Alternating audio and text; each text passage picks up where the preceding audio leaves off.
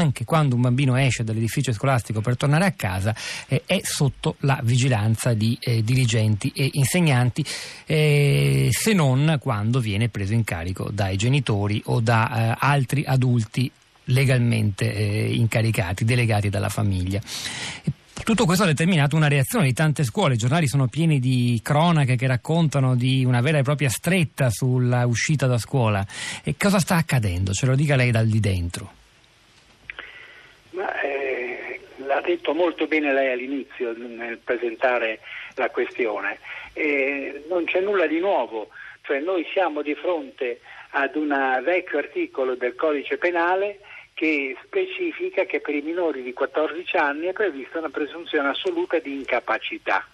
e quindi da questo punto di vista eh, la responsabilità ricade sul, eh, sui mm, maggiorenni che, sono, eh, che, ne hanno la vigilanza, insomma, quindi eh, i professori, gli insegnanti fino a quando eh, eh, l'alunno, l'adolescente entro i 14 anni vive nell'ambito del muro scolastico, i genitori o i familiari, i nonni, eh, quando escono dalla, dalla, vigilanza dei docenti. Allora, da questo punto di vista, eh, essendo una norma tranciante, eh, al di là del fatto che è una norma sempre esistita nel nostro ordinamento, eh, non ci sono possibilità di sottrazione dalla eh, vincolo della norma. Ecco perché eh, molti presidi hanno, eh, a seguito della sentenza della Corte di Cassazione, sentito la necessità di richiamarla e di farla rispettare. E con ciò naturalmente creando eh, un vespaio comprensibilissimo, per carità, comprensibilissimo da parte delle famiglie che eh, non hanno la possibilità e il tempo per eh, venire a, a, recuperare i propri figli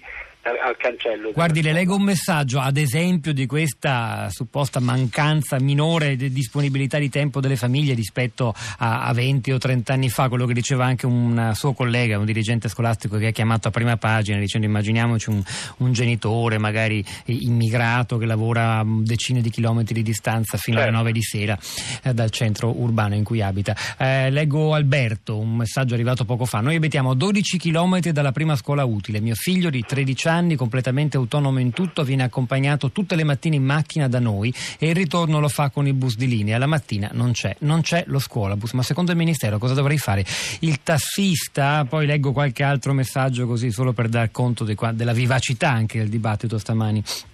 eh, delle reazioni che arrivano dagli ascoltatori, testimonianze dirette, c'è un suo collega dirigente scolastico che racconta come lui in realtà abbia disposto che i genitori eh, vadano a prendere i figli a scuola al, almeno dieci anni fa. La legge, anche se non specifica, c'era già e questo l'abbiamo detto, obbligo di vigilanza sui minori. Ci indigniamo poi quando accadono fatti gravi, perché c'è chi dice i genitori si indignano perché sono costretti ad andare a scuola magari a metà giornata a prendere i ragazzi, poi però se succede qualcosa per strada eh, se la prendono con gli istituti scolastici classici e in effetti questo punto è, è rilevante, è perlomeno interessante, bisognerebbe ragionarci un po' su. Sul problema di andare a prendere i figli a scuola invece Andrea da Torino dice credo si sia ormai raggiunto un livello di assurdità tale da pensare di metterci tutti al tavolino a ripensare le regole per un vivere comune e sostenibile. Leggo che in effetti in alcune città italiane eh, le scuole, i responsabili del Ministero stanno approntando dei tavoli tecnici per pensare, ripensare le norme. In realtà bisognerebbe ripensarci in Parlamento, in sede legislativa legislativa, giusto Rembano? Non c'è dubbio, non c'è dubbio. Allora, è,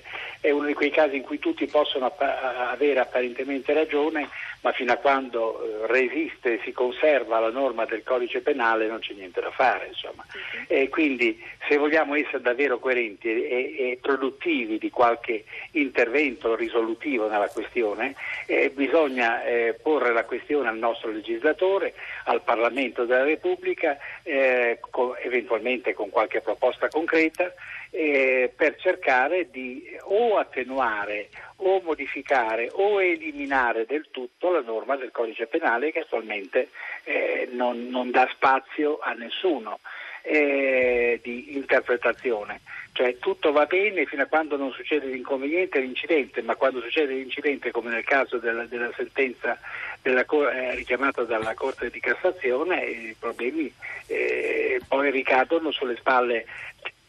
dei docenti e dei dirigenti delle scuole fino a quando si, è, si resta nell'ambito di eh, sorveglianza da parte delle scuole, dopodiché sulle spalle dei genitori. Con questo, tra l'altro, creando una situazione di eh, contraddizione anche con la vita civile del paese, perché sappiamo bene tutti che eh, i tredicenni eh, nel pomeriggio poi possono raggiungere i campetti, i luoghi eh, sportivi, le attrezzature andare in giro con i compagni eccetera e, e questo eh, al di fuori dello sguardo protettivo di genitori o di nonni insomma per cui non si possono fare due pesi e misure, una per la scuola particolarmente rigorosa e severa e una per eh, il resto dell'attività della vita civile eh, delle famiglie nel, nella domenica, nei fine settimana o nei pomeriggi.